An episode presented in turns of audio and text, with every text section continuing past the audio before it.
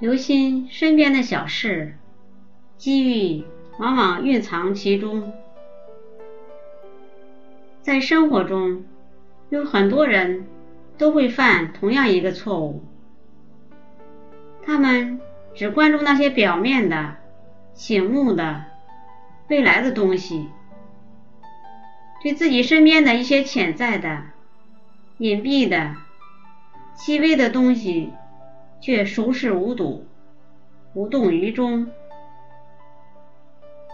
机遇就在眼前，却视而不见；成功近在咫尺，却如隔天涯。一个有敏锐观察力的人，就要能够从日常生活中发现不齐之奇。只有平时留心周围的小事。培养自己敏锐的洞察力，才能把握机遇，捕捉灵感，获得成功。如今有不少年轻人正处在血气方刚的年纪，对于事情的观察，时常会有粗枝大叶的现象发生。其实，只要我们能够留心观察身边的小事，那么，就很有可能会找到让人惊喜的机遇。人生无小事，每做一件事情，实际上就是对自身的一次修炼。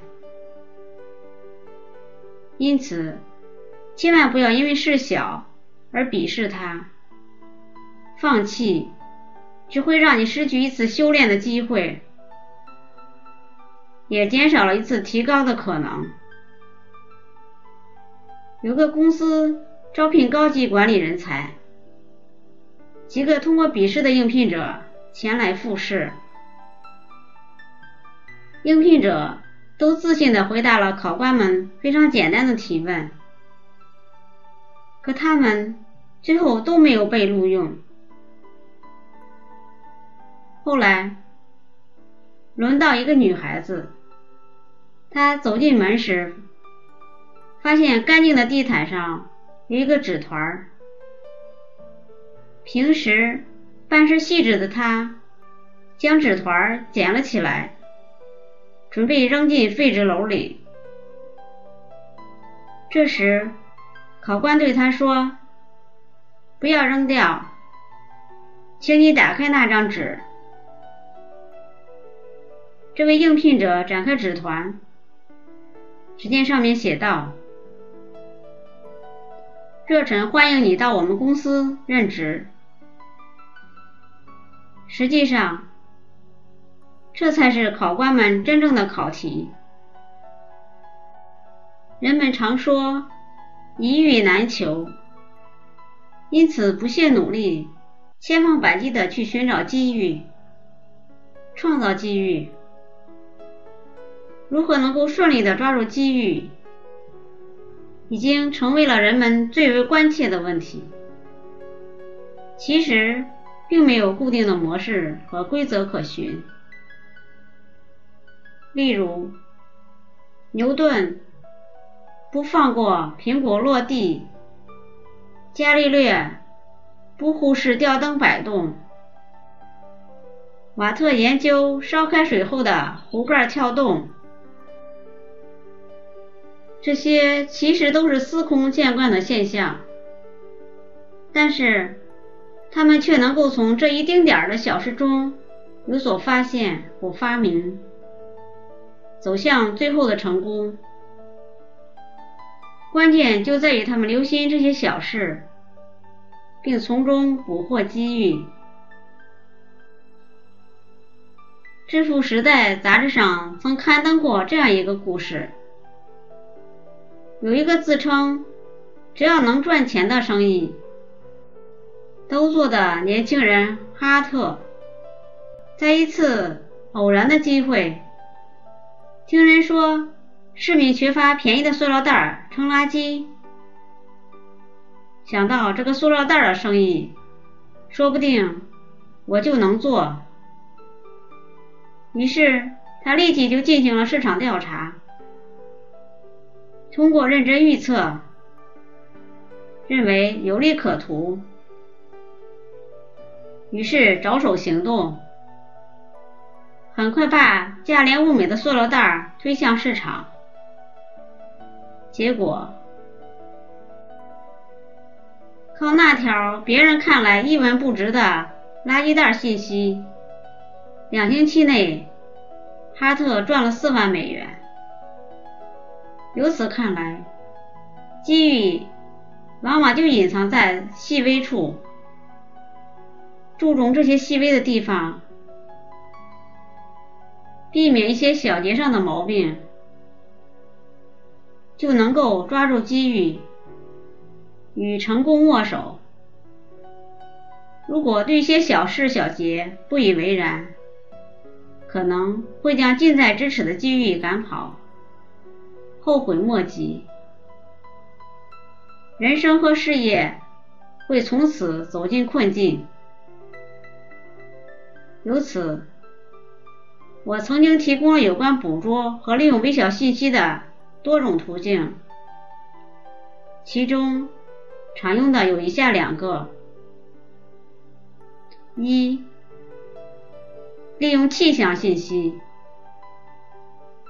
某百货公司。年初出资向气象局买下了全年的长短期概率性气象预报，并把这些刮风下雨、高温寒潮等信息作为公司经营决策的一项参考指标。他们从预报中得知，当年高温天气将提前来到。于是，该公司提前将太阳镜大批量上柜，水上用品系列也提前推出。由于对气温趋势把握得当，该公司很赚了一笔时间差价，发了一大笔气象财。二，利用新闻信息。麦克西姆公司原是一家仅有三十多人、生产雨衣的小公司，因产品滞销，公司陷入困境。一天，董事长麦克西姆先生从人口普查材料中发现，美国每年出生婴儿五百万，立即引起他的深思。尿布这个不显眼的小产品，大企业不屑一顾，但却是婴儿的必需品。就算每个婴儿每年最低限度只用两条，一年就是一千多万条，何况还有广阔的国际市场。他立即转产婴儿尿布。结果产品畅销国内外。我认为，如今的社会是信息时代，企业的竞争就是技术和信息的竞争。日常生活中可利用的信息，当然不局限于气象和新闻。